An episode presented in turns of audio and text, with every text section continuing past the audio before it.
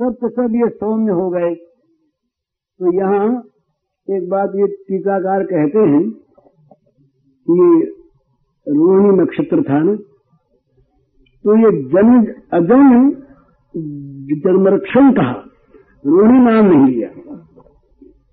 तो ये कहते हैं, रोहिणी नाम क्यों नहीं लिया? तो बोले, उसके दो कारण हैं।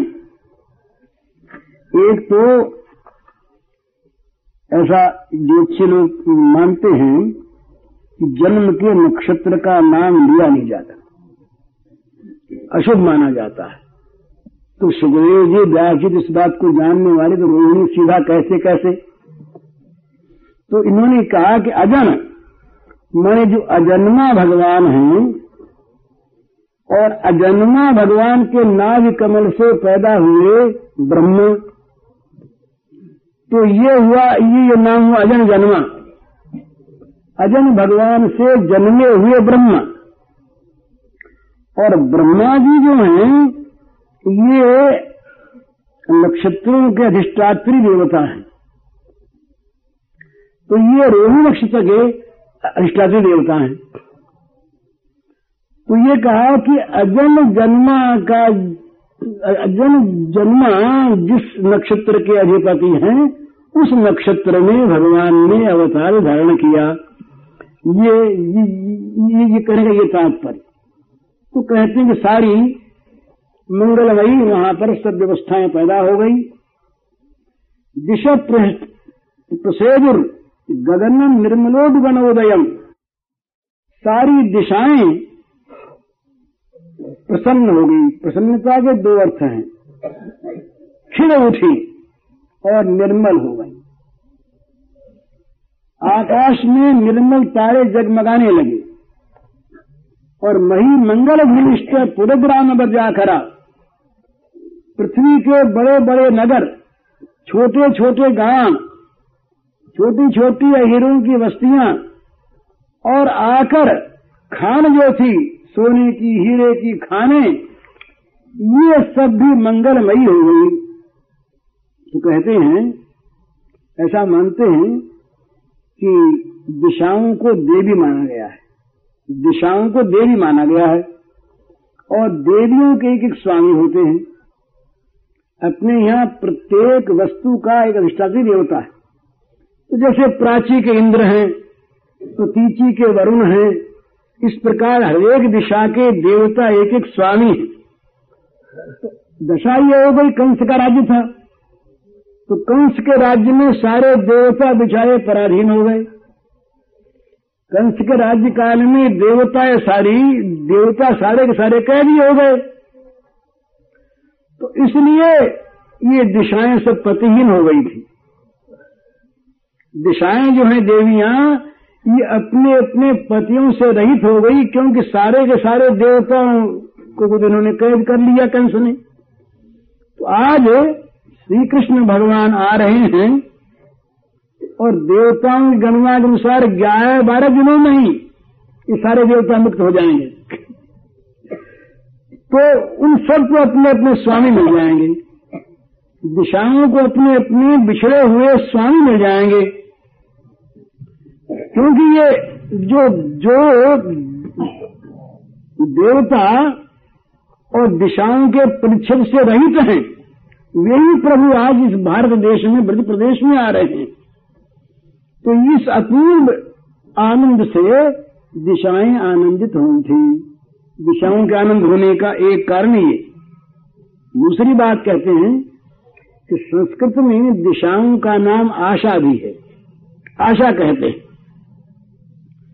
तो ये सत्पुरुषों की जो आशा है, ये आशा आज पूर्ण होगी।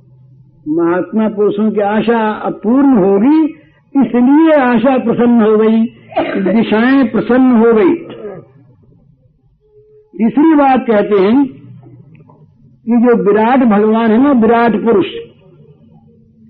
विराट पुरुष के जब अंगों का वर्णन आता है तो दिशाओं को बताया है भगवान के कान। दिशाएँ जो हैं, ये भगवान के कान हैं। तो देवता रो रहे थे बेचारे। ब्राह्मण रो रहे थे। सब के सब साधु रो रहे थे। अस्वाधन के उपद्रव से। तो क्या भगवान के कान बहरे हो गए थे? आज कानों ने आज ये मालूम हुआ कि कान भगवान के सुनने में तत्पर हैं। कान अगर न सुन पाते पुकार को तो भगवान आते कैसे? इसलिए भी दिशाएँ प्रसन्न हो गई। दिशाएँ प्रसन्न हो गई। और जब दिशाएँ प्रसन्न हो गई तो सब जगह सारे गाँवों में आनंद छा गया। पृथ्वी जो है कि आज धन्य हो गई। पुराणों में आता है कि भगवान की दो पत्नियाँ हैं। एक श्रीदेवी और एक भूदेवी। रामानुज संप्रदाय में इन दोनों का भगवान के साथ साथ श्री विग्रह रहता ये मानो श्रीदेवी जो हैं, ये तो चर संपत्ति और भूदेवी है, अचल संपत्ति है। भू भूदेवी जो पृथ्वी देवी है, ये तो अचल संपत्ति है। और श्रीदेवी, लक्ष्मी देवी जो है, ये चल संपत्ति है। इनके पति भगवान है, जीवनी। पृथ्वी के पति भगवान और लक्ष्मी के पति भगवान। तो ये दुखी हो रही थी। पृथ्वी आज दुखी हो रही थी कि लोग अपने को पृथ्वी पार, पृथ्वी के स्वामी कहने लगे। पृथ्वी तो पत्नी है भगवान की और ये असुर कहने लगे कि हम पृथ्वी के पति हैं, हम भूमि के मालिक हैं। तो बिचारी अनाथ, क्योंकि भगवान इसके ऊपर रहे नहीं तो आज जो श्री देवी के निवास स्थान है, वे भूमि के स्वामी वैकुंठ से उतरकर भूदेवी के स्थान पर आने लगे। लक्ष्मी के साथ तो थे वहाँ पर तो भूदेवी बिचारी अनाथ थी। तो लक्ष्मी के निवास स्थान वैकुंठ श्री सदन से। वैकुंठ मने श्री सदन वहाँ से उतर करके आज भूदेवी के महलों में आ रहे हैं। तो इसलिए जैसे कोई बहुत दिनों से बिछड़ा हुआ किसी पतिव्रता का स्वामी प्रदेश से आवे और उसको आता हुआ सुनकर जानकर वो पत्नी सुसज्जिता हो जाए। हम लोगों के यहाँ आर्य संस्कृति में ये माना है कि स्त्री सुसज्जित हो केवल पति के सामने ही पति के लिए पति अगर नहीं है तो उसको शोभा शोभित होने का, प्रदेश जाने पर भी श्रृंगार करने का उसका मन नहीं होता, अधिकार नहीं होता। तो पृथ्वी अश्रृंगारवती हो रही थी। भगवान के बिछोह में पृथ्वी श्रृंगार से रहित हो रही थी, अनाथ हो रही थी। आज समाचार सुना तो सज धज कर मानो अगवानी करने के लिए पृथ्वी देवी अग्रसर हुई।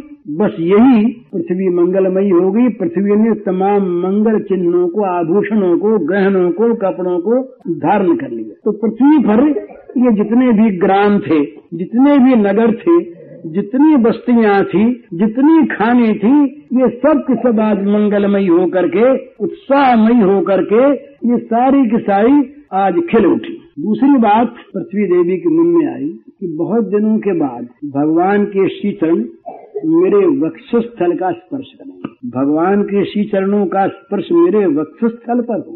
ये सौभाग्य मामूली नहीं तो पृथ्वी देवी इस सौभाग्य इस सौभाग्य का अनुमान करके, संभावना करके और निश्चय करके आनंद से पुरकित हो गई। फिर एक दूसरी अवतारणा करते हैं तो कहते हैं, भाई, वामन जी ब्रह्मचारी थे। इसलिए पृथ्वी देवी को कोई सुख नहीं मिला। माने ये मत्स्य कक्षादि अवतार जो हैं, इनमें तो कोई बात ही नहीं। वामन जो थे, ये मानव रूप में अवतार थे, पर ब्रह्मचारी थे। परशुराम जी ने क्या किया कि सारी पृथ्वी को ब्राह्मणों को दान दे दिया। स्वयं रखा ही नहीं अपने पास, और भगवान राम ने पृथ्वी की पुत्री जान के सजा कर लिया। तो इन अवतारों में तो पृथ्वी देवी वंचित रही, भगवान के सौभाग्य से।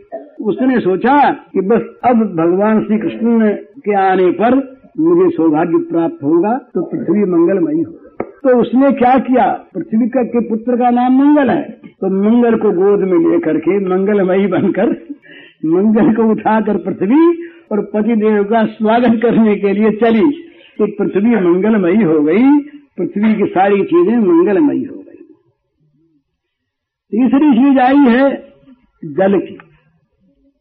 ये काल मंगलमय हुआ, दिशाएँ मंगलमय हुई, पृथ्वी मंगलमय हुई और जल मंगलमय हो गया।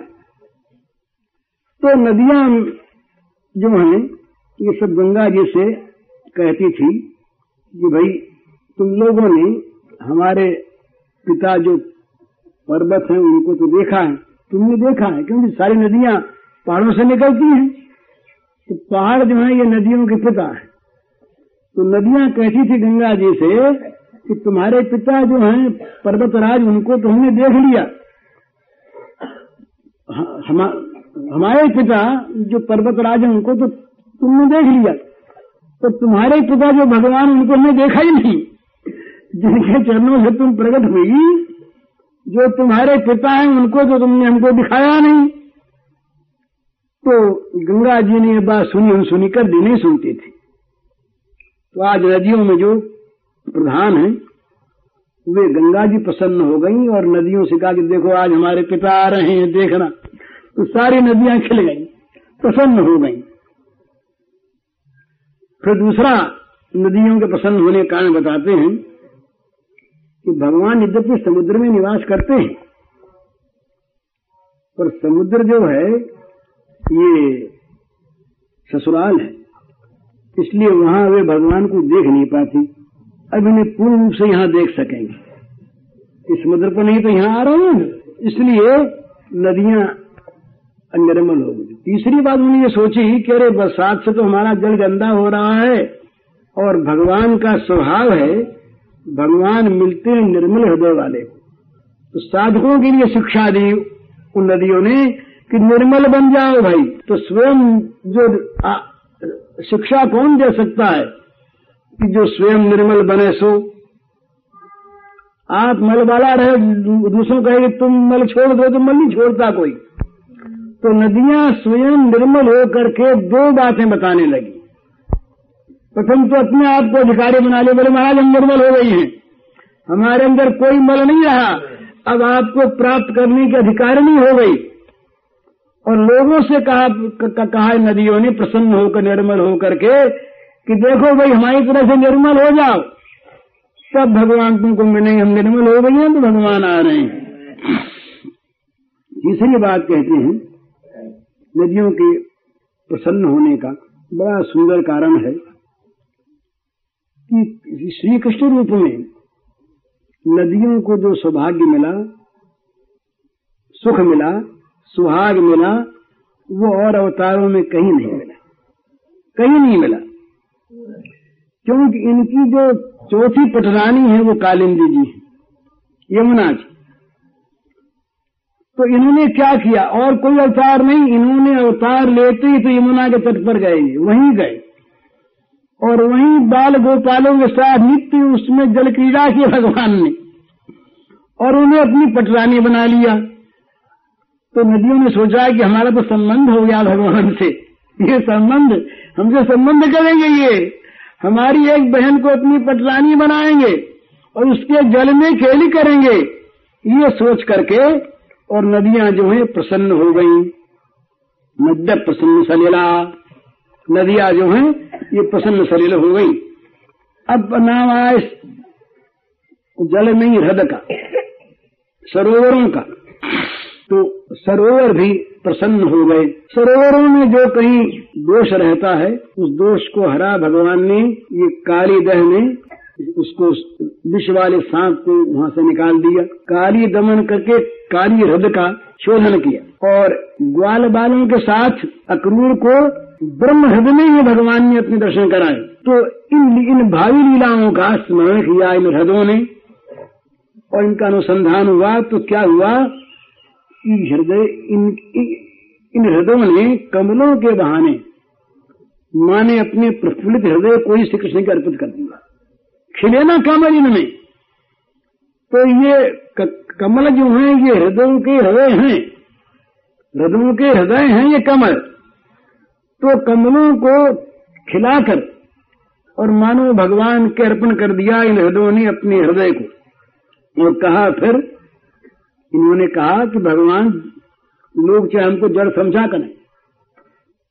लोग लोग तो जड़ मानते ही हैं। पर आप हमें अब स्वीकार करेंगे। आप हमारे अंदर जो हमारे ये खिले हुए कमल हैं, इन कमलों को आप स्वीकार करेंगे, अर्थात हमारे हृदयों को आप स्वीकार करेंगे। हमारे हृदयों को आप अपने हृदय पर धारण करेंगे, कमल की माला। इसलिए इस सौभाग्य का अनुसंधान करके और हम सहृदय हो गए। जो जड़ थे वो सहृदय हो गए आज। तो इसलिए ये हृदय भी सारे के सारे मंगलमय आज सुशोभित हो गए। अब अब कहते हैं कि ये वन में जो पक्षी हैं रंग बिरंगे ये सब चहकने लगे। तो इन सबको भी ये भान हुआ कि आज ये ये, ये जो आदमी हमारे साथ खेलने वाले आएँगे। कोई या तो कोई ऐसे आए नृसिंह भगवान वो खेलते क्या आए? डराते हुए आए सबको। मत्स्य कच्छ बन करके आए तो वो किससे खेलते? पशु पक्षी बिचारे जो हैं इनके साथ जैसे ये खेले ऐसे कोई खेले ही नहीं। बनमरों के साथ खेले चिड़ियों के साथ खेले, ये वन पशुओं के साथ खेले, पुष्पों के साथ खेले तो ये सब के सब जो वन राज्य थे, सारा वन प्रफुल्लित हो गया। जंगल में उत्साह मच गया। जंगलों ने देखा कि आज ये हमारे हमारे में आके खेलेंगे ना ये? वनों में आकर के खेलेंगे। वृंदावन, ये वन को आज धन्य कर देंगे। तो ये जो वन और जो वन की सामग्रियाँ थी ये सारी की सारी प्रसन्न हो गई आज, और बड़ा इनको आनंद आया। और वायु देवता वायु देवता ने सोचा अपने मन में कि भाई, ये मैत्री जो होती है ना, ये समानशील से होती है। तो जैसे स्वामी के सामने सेवक राजा के सामने प्रजा अपने गुण प्रकट करती है तो कहा कहा कि भगवान भी सुख वहन करते हैं और वायु अपने आप को वहन करता है। तो वायु आज इस प्रकार का वहाँ कि भगवान के साथ समशील होकर भगवान आ रहे हैं ना तो विरोधी नहीं रहना चाहिए। भगवान के साथ समशील होने से भगवान प्रसन्न होंगे और भगवान कह देंगे तुम तुम ग्रहण करेंगे। हमारे वायु के साथ भगवान का अंग गंध जो है, भगवान का अंग गंध ये वायु के साथ मिलकर सबको सुख देगा। तो वायु ने पहले से ही अपना सुरूप धारण कर लिया। मंद सुगंध, शीतल, मलय, मिलन अनिल भव ये वायु बहने लगा। वायु में जो जो प्रबल तूफ़ान, गर्मी, ये सब मिट गई। वायु बड़ा सुंदर, शीतल और सुगंधित बहने लगा। तो वायु इस प्रकार से और फिर वायु के मन में एक और आया कि हमको एक सौभाग्य और मिलने वाला है। ये श्याम सुंदर, अब तो ये नलीला करेंगे ना? तो ये खेलेंगे। खेलेंगे बच्चों के साथ, कई असुरों को मारेंगे भी, लड़ाई भी करेंगे। तो इनके मुखार बिंद पर पसीने की बूंदे आ जाएँगे, स्वेद बिंदु आ जाएँगे। तो उस समय मुझे सेवा का अवसर मिलेगा। कि मैं अपनी शीतल मंद सुगंध स्वरूप से और भगवान का श्रम मिटाऊँगा, भगवान के श्रम बिंदुओं को सुखाऊँगा। ये सौभाग्य तो वायु से मिलने वाला नहीं। ये तो बोले, मेरे अधिकार की चीज़ है। गर्मी में तपे हुए भगवान को सुख देने के लिए मेरी आवश्यकता होगी। उस समय में शीतल मंद सुगंध युक्त होकर के और ये सौभाग्य प्राप्त करूँगा तो पहले से ही वायु सुखमय बहने लगा। तो तीसरी बात ये सोची वायु ने अभी अभी से क्यों बहने लगा अच्छा सुख रूप से? कहा, भाई देखो, जिनको भगवान के चरणार बिंद के दर्शन की लालसा हो तो सारे जगत में बसे हुए जगत की सेवा करे, पहले। विश्व की सेवा से ही विश्वात्मा प्रसन्न होते हैं। इसलिए वायु ने सोचा कि मैं खाली उन्हीं की सेवा के लिए बैठा रहूँ। जब वो उनके श्रम बिंदु होगा, तब सेवा करूँगा। और पहले से सेवा में न लग जाऊँ तो मेरी शायद याद ही न करें। वो तो इसलिए विश्व की सेवा में वायु पहले से तैयार हो गया। चौथी बात ये कि भाई अब तक मैंने प्रत्यक्ष सेवा नहीं की।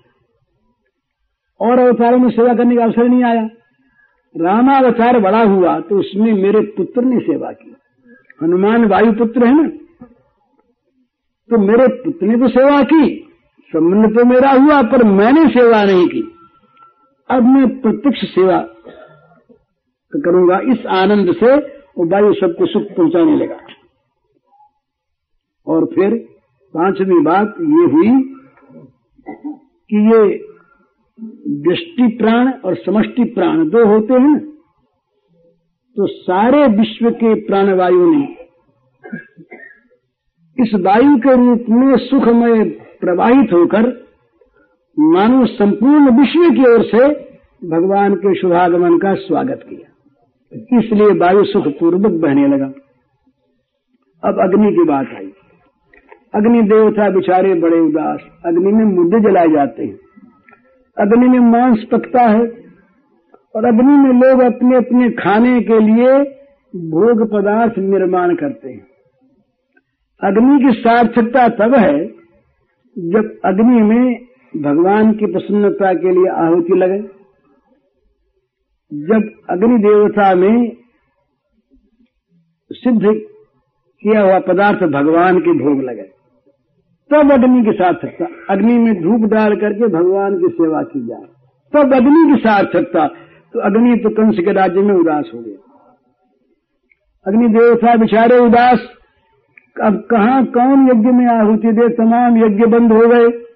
भगवान के भोग कौन लगा रहे गुप चुप चुप ऐसे ही कोई मिश्री मेरे का भरा ही लगा दे। बोले, अमुक यहाँ तो भगवान के भोग की तैयारी होगी। बोले, पकड़ो उसको। तो इस तरह से अग्नि देवता जो हैं, ये बेचारे बड़े उदास और अग्नि देवता को मिलता क्या है? ये खाते क्या है? ये यज्ञ जो होता है, ये यज्ञ भाग इनको मिलता है। इससे इनका पेट भरता है। तो उदास निराश भूखे मर रहे थे अग्नि देवता। तो सारी अग्नियाँ जो इनकी थी, वो शांत हो गई थी, निर्वापित हो गई थी अग्नियाँ। अग्नि अग्निश द्विजाति नाम शांता सत्य समिंधता अग्निया शांत हो गई थी, बुझ गई आग। भूख के मारे आग शांत हो गई, बुझ गई। भगवान के अर्पण करने का संबंध न होने से अग्नि से अग्नि शांत हो गई, बुझ गई, उदास पड़ी थी, मरी सी पड़ी थी। आज क्या हुआ कि अग्नि के प्राण आ गए। भगवान आएँगे ना? तो अग्नियों ने अग्नि के जो अनेक रूप अग्नियाँ हैं, उन्होंने देखा कि आज अब तो बिना ही जलाए ऋषियों के और मुनियों के ब्राह्मणों को राजनिकों के घरों में अग्नि जल उठी। शांत अग्नि जल उठी। प्रसन्न हो गई। तो अग्नि के मन में दो चीज़ आ गई। एक तो खाने को मिलेगा खूब। यज्ञ होंगे, खूब खाने को मिलेगा। और दूसरे, अग्नि ने भगवान की लीला जानने वाली। बोले, भगवान और अवतार नहीं क्या इस बार मुझे मुँह में रखेंगे? भगवान ने दो बार अग्निपान किया भरा लीला में। दो बार अग्निपान किया भगवान ने तो अग्नि ने सोचा कि अब तो मेरा स्पर्श उनके मुखमंड, वहाँ शीतल हो जाऊँगी मैं। जब भगवान मुझको अपने मुँह में लेंगे तो मैं मैं इतना सुख दूँगी उनको जलाऊं उड़ाऊँगे नहीं, अंदर जा करके और अमृतमयी सुधामयी शीतलमयी बन जाऊँगी और वो चाहेंगे कि इसको पी जाए तो मुझे पी जाएँगे। अग्नि को पी जाएँगे वो। तो ये मेरा बड़ा सौभाग्य होगा। इसलिए अग्नि देवता इस भाग्य सुख का अनुसंधान करके और प्रज्वलित हो उठे, खिल उठे। ये अग्नि का अब आकाश की बात आई। आकाश जो है, लोग कहते हैं ना उदाहरण देते हैं कि भगवान आकाश के समान एक हैं, आकाश के समान आधार हैं सबके, आकाश के समान विशाल हैं। इस समता की उपमा देते हैं। और सारी उपमा तो लग जाती है। पर बिचारी जो नीलिमा आकाश की होती रहती है। नीलिमा की समता कहाँ हो बताइए? नव नील नील जब भगवान प्रकट हो, तब कहीं, बोले, देखिए, ये निर्वर्ण है। आकाश के समान, ये नए नीले बादलों के समान भगवान है, घनश्याम है। तो कहा, भाई, ये जो, ये तो खाली व्यापकता और समानता, ये तो कहने की बात है। भाव भाव की बात है तो नीलिमा तो लोगों में दिखती है प्रत्यक्ष। तो इस नीलिमा की समता कहीं नहीं थी। तो आज ये मेरी झूठी नीलिमा भी भगवान के अंग की उपमा से चरितार्थ हो जाएगी। इसलिए आकाश आनंदोत्सव मनाने के लिए अपने नीले चंदोए में हीरो के समान तारों की झालरें लेकर के मनु सुशोभित हो गया। चंदोआ है ना क्षितिज? ये क्षितिज जो है, ये मनु चंदोआ है। चंदोआ है ये। और इसमें जो उस समय तारे सब चमक उठे बिल्कुल। ये मनु तारों की उन्होंने झालरें पियोली और आकाश सुशोभित हो गया। और आकाश के तारे, ग्रह नक्षत्र, ये सब के सब बोले, आज सारी बक्रता उक्रता छोड़ो। ये बक्रता चिचार और आपस का युद्ध छोड़ छाड़ करके सारे जो नक्षत्र थे ये सब के सब मिलकर एक हो गए और बड़े शुभ हो गए, मंगलमय हो गए। तो भगवान ने दिखा ये तारों का भी मान रखना चाहिए। इसीलिए रोहिणी नक्षत्र में भगवान ने अपना प्राकट्य किया। अब रहा मन। मन आया। तो मन का क्या हुआ? योगी है, ये मन बिचारे के भाई तो दशा लोग कहते मन को मारो। सब कहते हैं, मन को मारो। मन का निरोध करो, मनोनाश बिना तो बोले प्राप्ति होती न मन का नाश करो। तो मन बिचारा अपने नाश की बात सुन सुन करके, योगी मन का निरोध करें। और जो मुमुक्षु मोक्ष चाहने वाले बोले मन को, मन से विषयों को हटाओ। विषयों में चिंतन मत करो मन से। और जिज्ञासु जो है, ज्ञान के बोले, मन का बाध करो। और जो बोले ज्ञानी हो गए बोले उनका मन तो मर गया। और तो इन्होंने मन का सत्यानाश ही कर दिया।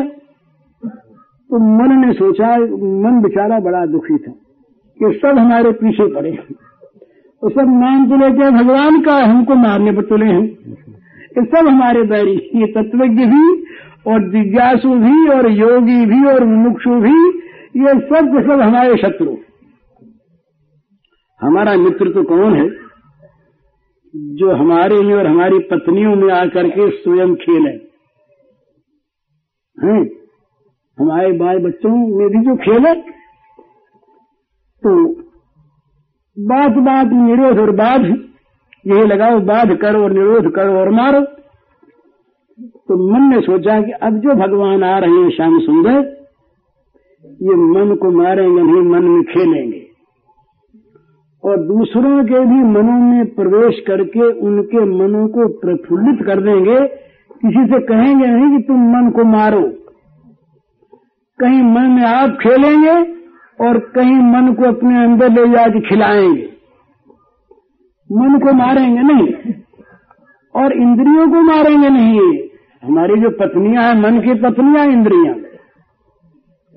और उनके बाल बच्चे विषय तो कहते हैं, ये भगवान जो श्याम सुंदर हैं, ये आँखों को सुख देंगे, कानों को सुख देंगे, नाक को सुख देंगे, इनके स्वरूप सौंदर्य को देख करके और आँखें परितृप्त हो जाएँगे और आँख कहेंगी हम मुझसे आकर के, मन से कहेंगे, आज बोले, हमने देख लिया आज, हमने श्याम सुंदर को देखा तो बोले, हमको भी दिखाओ तो हमको साथ ले जाएँगी आँख तो तुम भी देखो। तो श्याम सुंदर को देखकर, उनका स्पर्श पाकर उनके रस को चखकर, उनके अंग की गंध पाकर, आज ये हम जीवित हो जाएँगे और हमारी हमेशा की ये मार मिट जाएगी। फिर हम कहेंगे आगे भी बोले, क्या है? तुम मारते हो। श्याम सुंदर हमें नहीं मारेंगे, वो हमारे अंदर रहेंगे और हमको अपने अंदर रखेंगे मारेंगे नहीं वो। मन इंद्रियों को ब्रह्म संस्पर्श कृष्णावतार नहीं हुआ।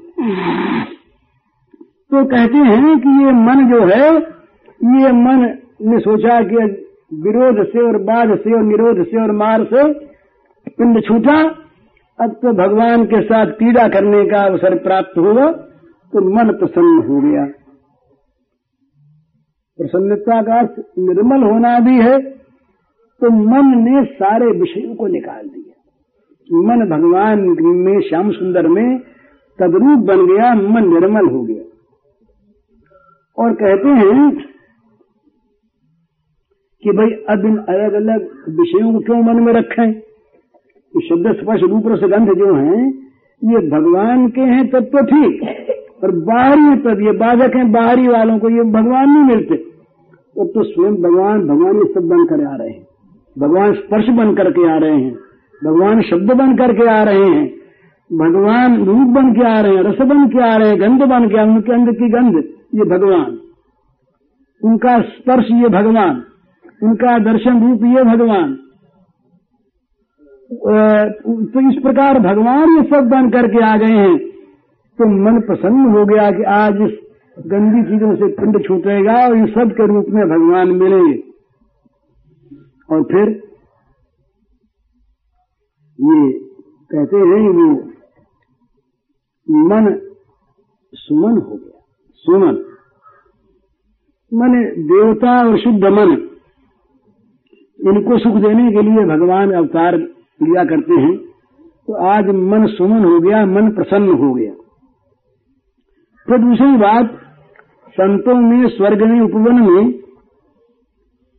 संतों में शुद्ध मन हो स्वर्ग में देवता रूपी शुद्ध मन हो और उपवन में सुंदर खिले हुए पुष्प रूपों के रूप में सुमन हो तो वहाँ भगवान आते हैं तो कहते हैं कि शुद्ध मन और देवता और पुष्प, ये तीनों ही सुमन कहलाते हैं।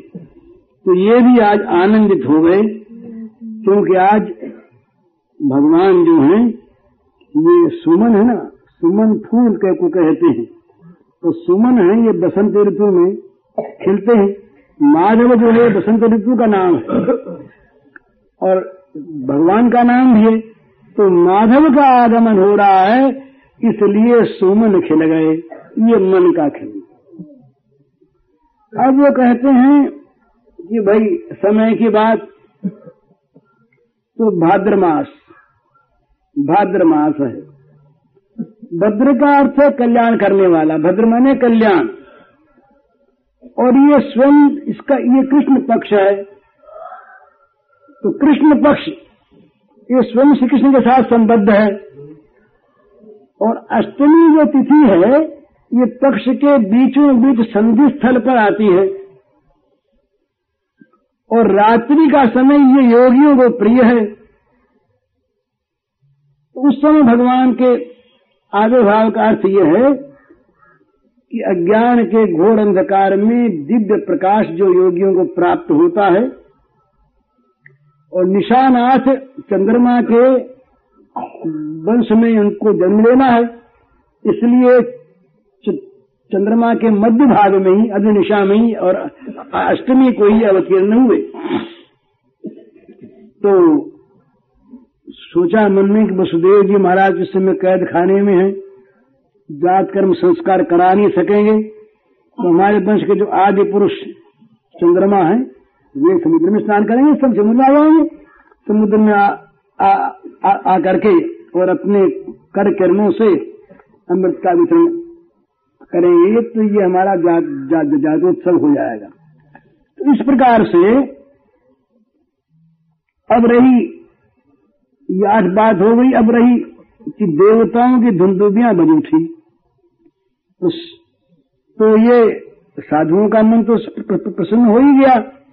साधु का मन कहता है कैसा है असुर द्रोही है मन आसुरी भावना से रहित है। साधु के मन में आसुरी भावना नहीं रहती इसका नाम असुर द्रोह का ऐसा नहीं कि वो किसी द्रोह करते हो।